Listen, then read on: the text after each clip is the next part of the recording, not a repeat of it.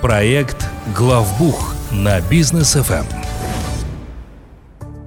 Дорогие друзья, всем доброго вечера. На волнах Бизнес ФМ проект Главбух с Лолитой Закировой. Лолита, добрый вечер. Всем добрый вечер.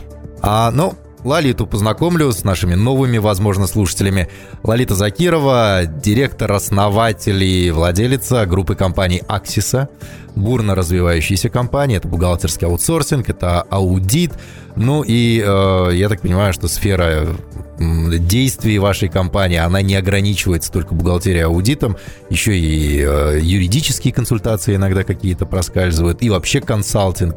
Верно все говорю? Да, на самом деле много очень различных еще услуг добавилось за последние несколько месяцев. Здорово. Так, ну и э, за последние несколько дней я бы даже так сказал, ну, недель. А, очень поменялся рынок Казахстана, очень поменялся рынок наших соседних государств. И сейчас назрел вопрос о том, чтобы российский бизнес а, как раз-таки решать вопрос российского бизнеса, потому что они понимают, что в Россию полностью отключают от всего, и как-то нужно спасаться. Спасаются многие в Казахстане. Да, понятное дело, что бизнес в большинстве своем вот ко всем этим действиям, которые происходят там вот на границах, он и отношения не имеет. Он стал заложником вот этих обстоятельств, да, и они хотят найти свободу здесь, в Казахстане. Вот он сюда идет, российский бизнес. Это для нас хорошо или плохо? Потому что мнения разнятся. Да, на самом деле в последние вот эти несколько, вы правильно сказали, там дней, недель, огромное количество обращений от российских бизнесменов, от компаний, которые тоже консалтинговые какие-то услуги оказывают в России. Они выходят напрямую сюда на нас и пытаются помочь кто своему бизнесу, кто своим клиентам каким-то образом просто не пропасть. Угу. Потому что вот этот передел рынка, передел всего мирового порядка, он настолько затрагивает каждого в отдельности, что, конечно, сложно какие-то прогнозы строить. Неблагодарное очень занятие. Хорошо или плохо? Ну, для меня, честно говоря, категория хорошо или плохо это всегда субъективно, что одному хорошо, другому плохо. Да. И говорить о том, что что и будет лучше для казахстанского бизнеса, тоже сейчас достаточно сложно. Кому-то будет, конечно, хорошо. Однозначно, потому это новые что клиенты. Это новые там. клиенты. А, это новый вообще опыт. Угу. Потому что все-таки объем рынка России, он несоизмерим с объемом, с объемом рынка Казахстана. Там, там все больше, там все глобальней. Да. Вот, было. Как будет дальше, тоже пока еще не угу. очень понятно. Вот. Но для каких-то, возможно, отраслей это будет не очень хорошо, потому что либо это вообще может какой-то мелкий бизнес убить в Казахстане. Mm-hmm. Ну, если придет крупный российский, то несоизмеримая будет конкуренция. Ну и плюс сама по себе конкуренция в каких-то отраслях, конечно, возрастет.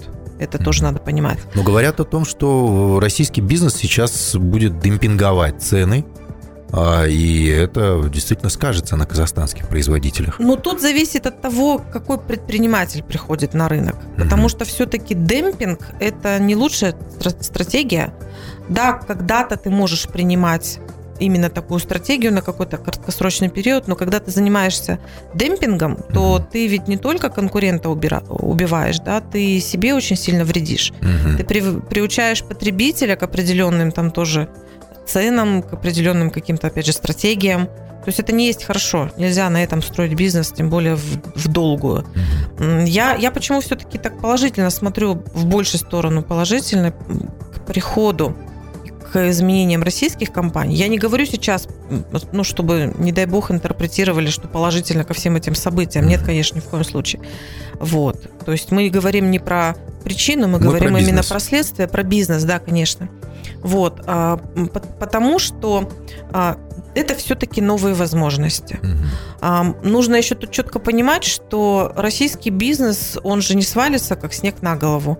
То есть речь идет о какой-то легализации. Вот они сегодня тоже, да, поговорим, наверное, немного. А, и на первое время могут оказаться именно российские компании просто а, ну, вынуждены обращаться к партнерам в Казахстане для того, чтобы продолжать бизнес дальше, вот прямо здесь и сейчас. То есть обращаться в плане, чтобы именно казахстанские компании брали на себя какие-то определенные операции а уже потом будут подключаться компании, вновь зарегистрированные с российским угу. капиталом, которые будут уже, может быть, с этими же э, казахстанскими компаниями конкурировать. Но вначале будет речь идти о партнерстве. Вот, может быть, нам как раз нам, я говорю, как нам, как стране и отдельным предпринимателям удастся построить именно вот такой партнерский бизнес. Угу. Потому что тоже Россия страна большая, никто не знает, сколько продлится эта ситуация. И любой предприниматель, покидая на какое-то время рынок, он все равно надеется и предполагает, что он вернется в том же формате на этот же рынок. То есть будет какая-то перестройка, но это все, все мы хотим воспринимать ее как какую-то временную. Uh-huh. Тут вопрос именно, насколько получится у казахстанского предпринимателя э, встроиться в эту схему uh-huh. и там остаться. Uh-huh. Но мы сейчас по сути, говорим не только о российском бизнесе, но и об украинском. Потому что ну, украинцы тоже там полная разруха, неразбериха сейчас с бизнесом, да, ну и мародерство то же самое там а, развивалось и так далее. А вот если брать вот две страны и все-таки регистрацию в Казахстане, кто может зарегистрироваться в Казахстане?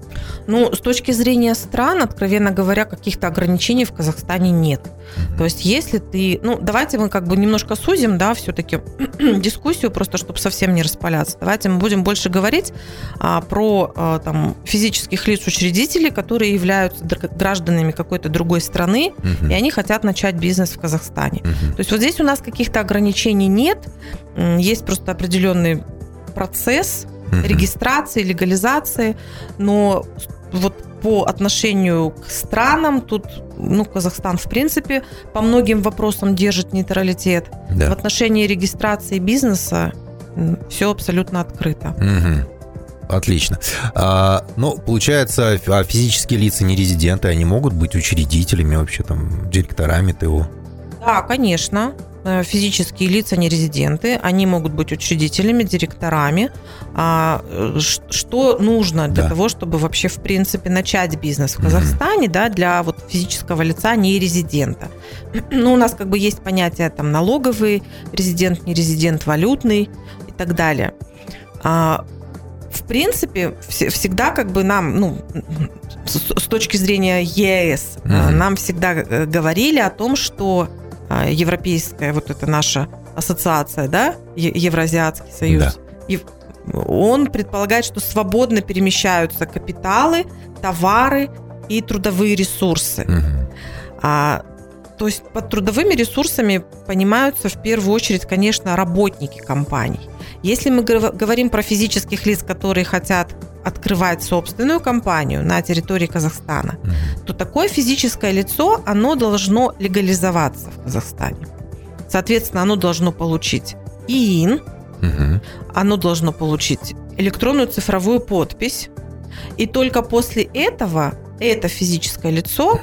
может регистрировать, ну, например, там товарищество с ограниченной ответственностью. В России это ООО, да. аналог нашего ТО. Только после этого проходит сама регистрация. Угу. Понятно. Ну, а э, вот э, из России или Украины, к примеру, кто-нибудь приехал, он может быть и учредителем, и директором? То есть он тоже должен легализоваться для всего этого? Да, совершенно верно. Тут, ну, во-первых, не обязательно приезжать. Угу. Это первый момент. А, ну это удобно. Да, то есть можно сделать вот этот процесс легализации по доверенности. Угу. А, у нас уже есть отработанная схема, когда физическое лицо, находясь, э, ну, там, условно, в России, это физическое лицо, оно подписывает доверенность, мы объясняем, какая должна быть текстовка, как угу. это заверяется и так далее. И уже на основании этой доверенности а, то физическое лицо, которому доверили проводить непосредственно вот эти процедуры легализации, оно, в общем-то, здесь а, все это делает. Угу. То есть получает ИИН на гражданина там России, да, например, а, предоставляет этот ИИН этому гражданину, он, соответственно, уже будет здесь иметь возможность зарегистрировать ТО, там, открыть счет в банке. То есть это, это достаточно такая стандартная процедура для того, чтобы можно было вообще дальнейшие шаги данному физическому лицу на территории Казахстана совершать. А по поводу того, что может ли быть учредитель и директор в одном лице? Да, конечно, может. А, мы даже рекомендуем, чтобы для начала, для старта бизнеса это было одно лицо, потому что так будет проще. Ну, либо а, можно сделать, чтобы учредитель был гражданином России, угу. пройти его легализацию, а директором, например, назначить гражданина Казахстана. Потому что все-таки, если мы говорим про бизнес, то, конечно, речь идет, наверное, не о том, чтобы номинально здесь был какой-то директор на бумаге, угу. а нужен человек, который действительно будет заниматься операционной деятельностью здесь. Угу. В каком размере будет эта деятельность, это, конечно, от компании зависит. Но все равно хорошо, если у вас этот директор не номинальный, угу. а действительно реальный человек, который будет понимать, что нужно конкретно для вашей компании и физически находиться в стране. В теории директор может находиться и за пределами Казахстана. Очень сильно от бизнеса зависит.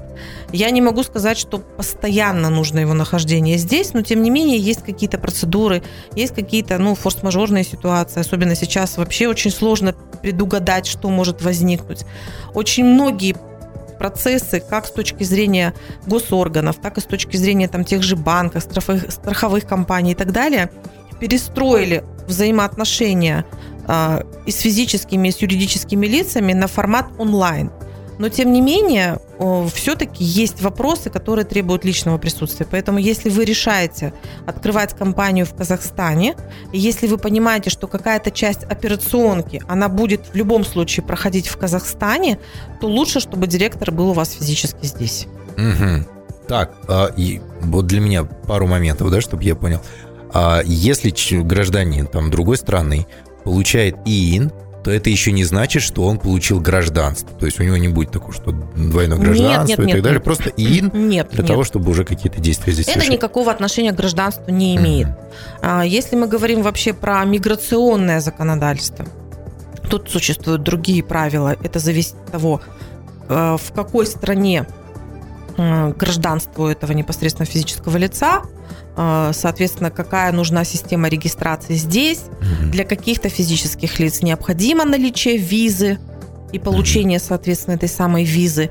Для каких-то физических лиц этого не нужно делать. Ну, к примеру, там в рамках ЕС нам не нужно получать визы, нам не нужно какие-то разрешения на работу получать на работников, которые являются гражданами там, России, а, Кыргызстана, Армении там, и так далее.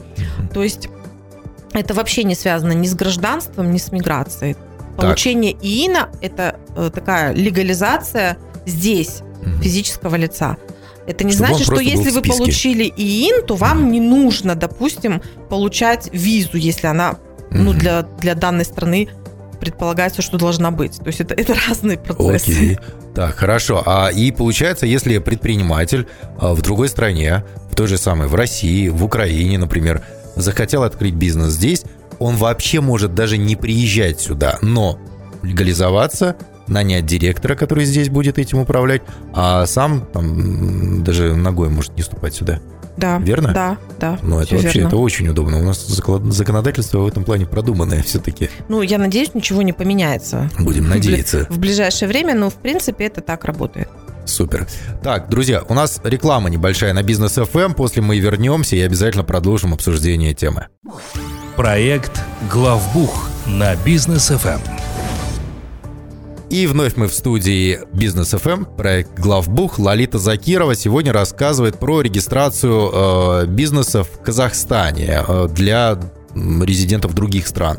Но мы сейчас говорим в частности, вот актуально, да, обсуждаем Россию, Украину а если вдруг они захотят у нас здесь что-то открыть. Вот мы поняли, что предпринимателю нужно легализоваться в Казахстане, получить ИИН, ЦП и все. В принципе, там и, и максимум доверенное лицо.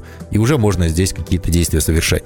А вот с чего начинается регистрация? Вот первый шаг. Вдруг кто-то захочет ну, первый шаг выбираем название компании, угу. потому что название должно быть уникальным. Есть там определенные требования, как вы будете писаться там на латинице, а, как вы на русском языке, на казахском, опять же, по желанию компании. Потому что название проверяется на уникальность в момент регистрации. А, ну, обычно мы это делаем для наших клиентов, конечно, заранее, и на всякий случай просим там пару названий придумать, особенно если клиент выбирает что-то такое, ну уж очень распространенное. Да. Конечно, надо посмотреть, нет ли уже такого названия на рынке. Вот. Э, и, в общем-то, определяем мы режим налогообложения. С режимом налогообложения вообще надо быть, конечно, осторожными. В первую очередь надо понимать, что вы, в принципе, собираетесь делать в стране, mm-hmm. каким бизнесом вы собираетесь заниматься. У нас сейчас в Казахстане именно с этого года произошло значительное изменение порога по регистрации э, НДС. И это действительно ну, прям очень, очень сильно, потому что сейчас вот я очень со многими общаюсь э, россиянами, да, для них вот немножко раз, разрыв понятий, когда я говорю, что вы можете быть на упрощенном режиме, но плательщиком НДС. Вот для них это да. не очень понятно, Диссонанс. это как, зачем, а, а, а, а почему так? Я говорю, ну вот у нас так. То есть нужно ли вам становиться сразу плательщиком НДС или нет? А, в общем формате я всегда рекомендую не торопитесь становиться mm-hmm. на учет по НДС, потому что, возможно, вы какое-то время сможете поработать а, без данной регистрации, просто потому что вам объемы будут позволять это делать. Ну, то есть зачем лишний налог платить?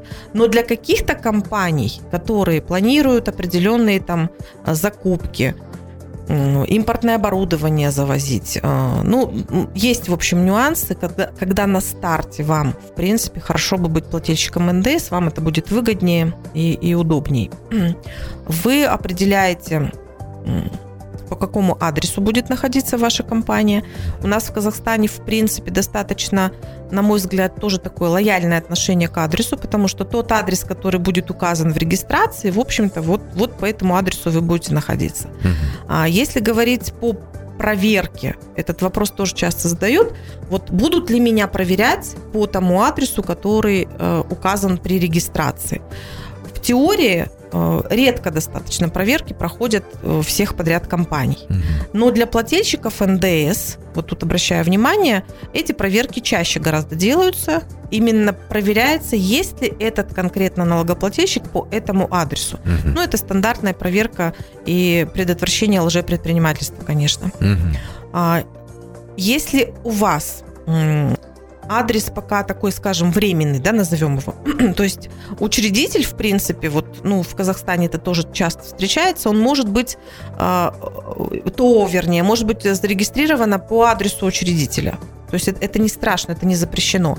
Но все-таки для бизнеса рекомендуется, чтобы у вас был какой-то адрес. Во-первых, где вы действительно физически присутствуете, ну, где вот ваш этот директор наемный сидит. Да. Туда могут приехать и ваши там потенциальные клиенты, и туда же могут прийти либо физически, либо какие-то в виде писем запросы от любых госорганов это нормально, когда у вас есть какой-то отдельный офис. Пусть это будет небольшое помещение, но желательно, чтобы оно было.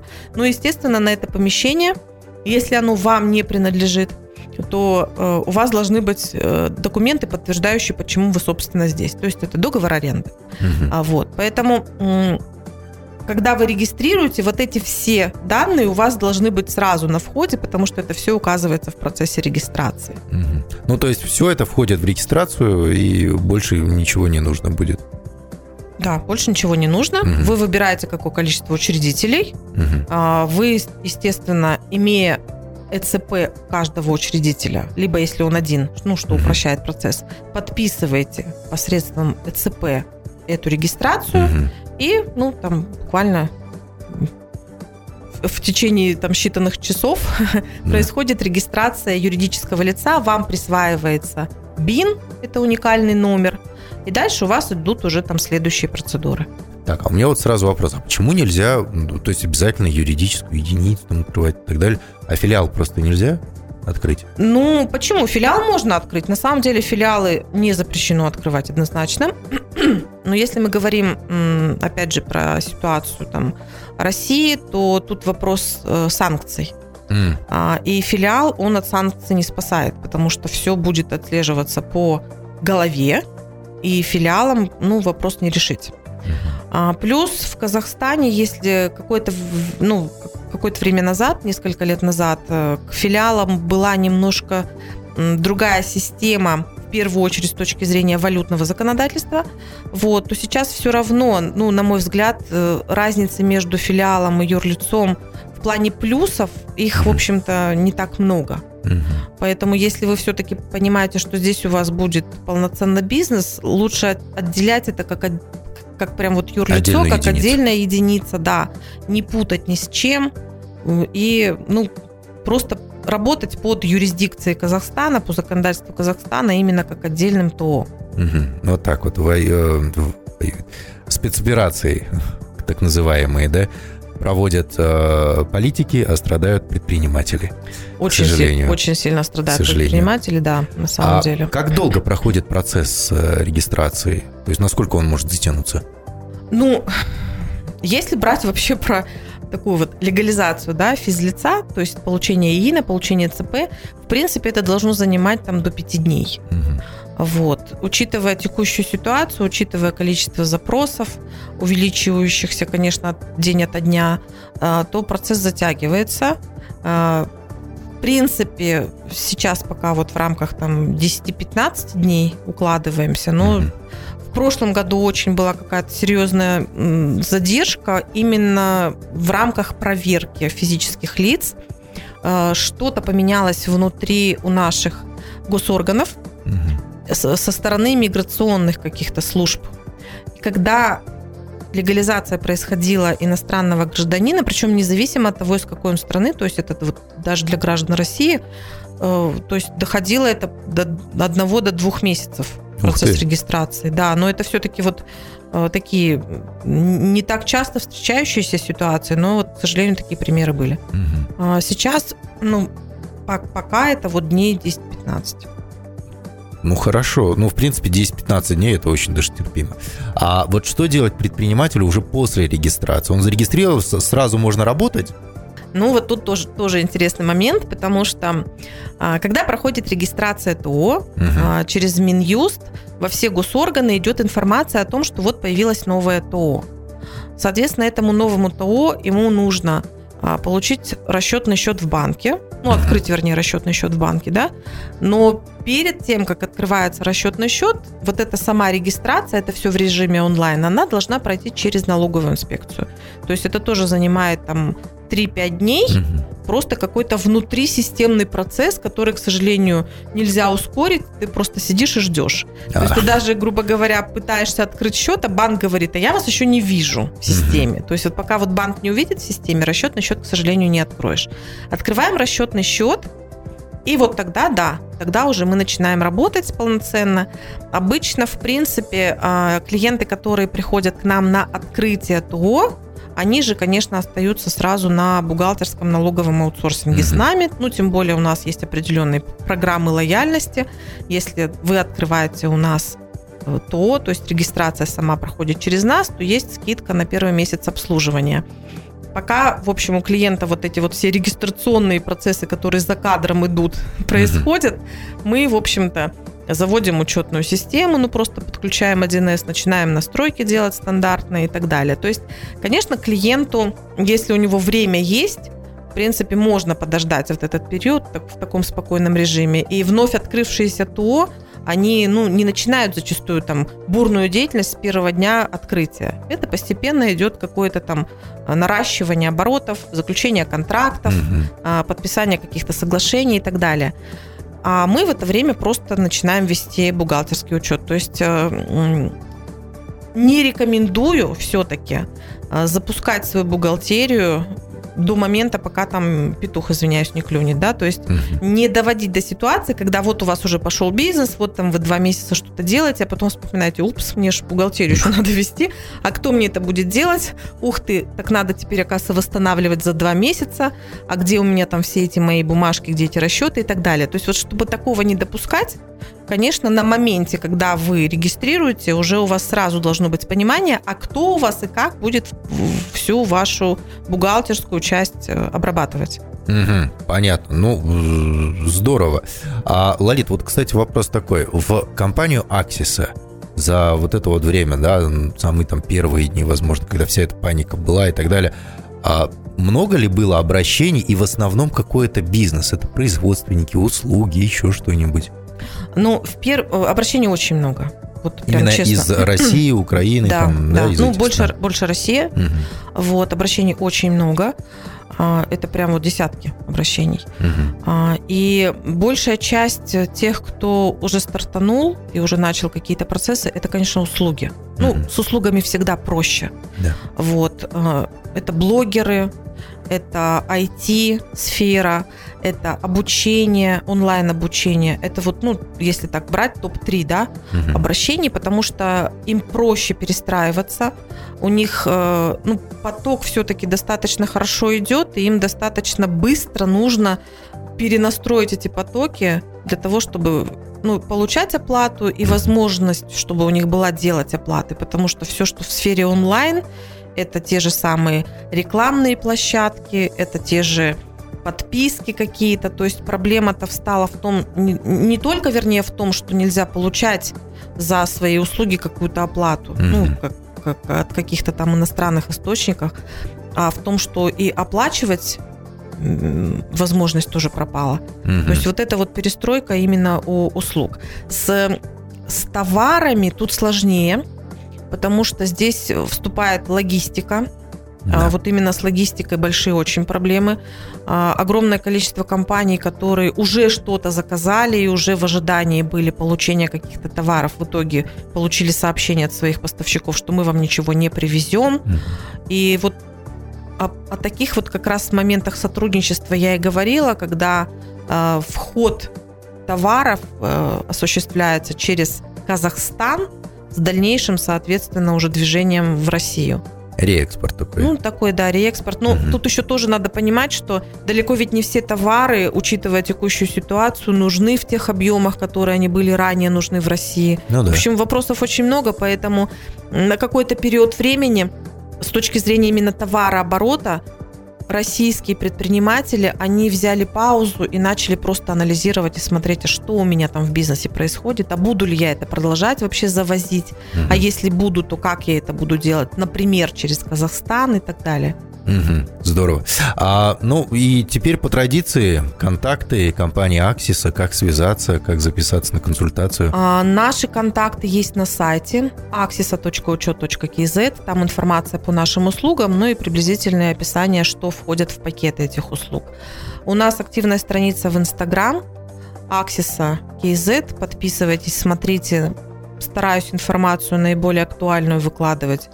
И предпринимателю и бухгалтеру, но в последнее время все-таки в большую сторону для предпринимателя идет информация, потому что очень много именно от бизнеса запросов.